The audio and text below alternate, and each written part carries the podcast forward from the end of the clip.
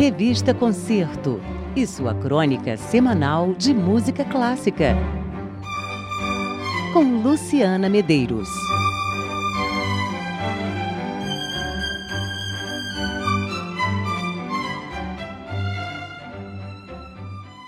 Boa noite aos ouvintes do Antena MEC FM. A agenda Revista Concerto dessa sexta-feira começa com a abertura de um espaço para música clássica no Rio. O Teatro Dulcina, no centro, tradicional palco carioca, assume um novo papel na música clássica. Olha só, iniciativa da Funarte. Na quinta-feira da semana que vem, dia 19, na beirinha da primavera, o delicioso grupo Johann Sebastian Rio inaugura uma série de concertos com preços populares, pois a série vai até dezembro e traz nomes como, por exemplo, a pianista Lilian Barreto e o violinista Emanuele Baldini, o espala da OSESP, a Orquestra Sinfônica do Estado de São Paulo nós vamos acompanhar aqui na revista Concerto. Para essa estreia, Felipe Prazeres, violinista, regente e líder da Johann Sebastian Rio, falou com a gente. Diga lá, Felipe. Oi, Lu. Então, a gente está nós da Johan estamos realmente muito felizes e, e honrados, né, e em poder inaugurar esse novo espaço para música de concerto, para música de câmara também, que é o Teatro Dulcina, e num momento que a gente vive carência de espaços, né? Então realmente é uma luz assim que veio, a gente está super super feliz e, e, e ansioso para a estreia de, desse nosso concerto de abertura, né? Então a gente vai tocar, falando um pouquinho sobre o programa, a gente toca um pouquinho sobre o que a Johan já faz, né? principalmente na música barroca, né? Começa com Vivaldi, tocando a abertura da, da ópera Olimpíada. E depois mais um concerto de Vivaldi, um concerto grosso também. E a gente sempre mostrando que a Johann é, é uma orquestra que tem na sua essência o período barroco, né? E a, finaliza o concerto com a grande serenata de Tchaikovsky para cordas, que é também uma das peças mais célebres escritas para essa formação.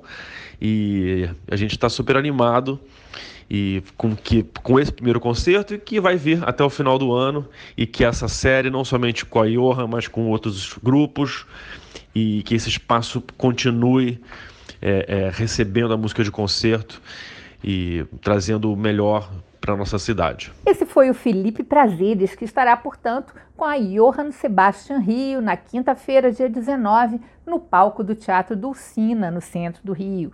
O concerto começa às sete da noite com precinhos populares.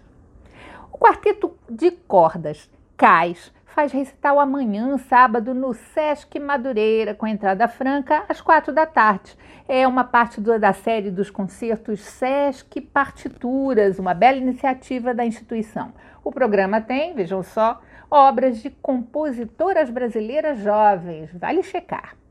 Também amanhã, sábado, às 10h30 da manhã e domingo às 11 da manhã, a Orquestra Sinfônica Nacional da UF traz programa forte e elegante. Começa com Dvorak, o romance para violino em Fá menor, com a solista Luísa de Castro. Segue com Mozart, o concerto para piano número 19 em Fá maior, tendo como convidado o excelente pianista e grande professor Eduardo Monteiro. E encerra o concerto com a Sinfonia número 2 de Beethoven, regência do convidado Javier Orbe.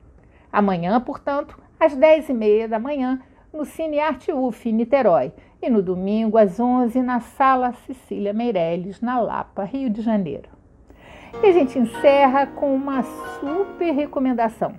O pianista Dan Tyson volta ao Rio de Janeiro depois de uma década. Ele é um dos tops de piano do mundo Nascido no Vietnã, ele foi o primeiro asiático a ganhar o concurso Chopin em 1980. Ele toca na Sala Cecília Meirelles dia 19, quinta-feira, com um programa que traz obras de Paderewski, Debussy e Chopin, claro.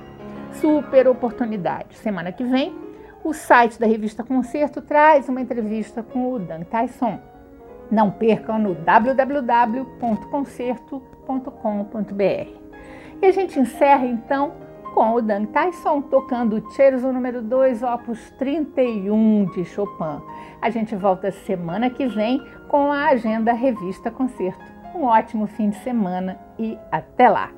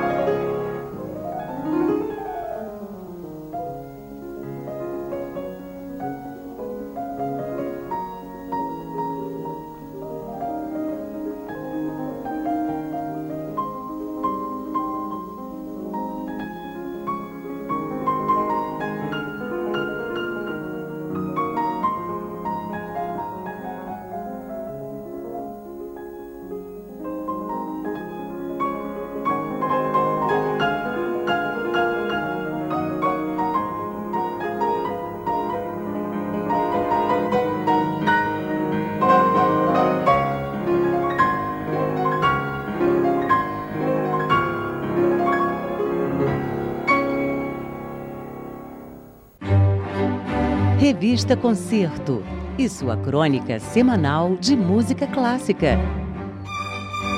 Com Luciana Medeiros.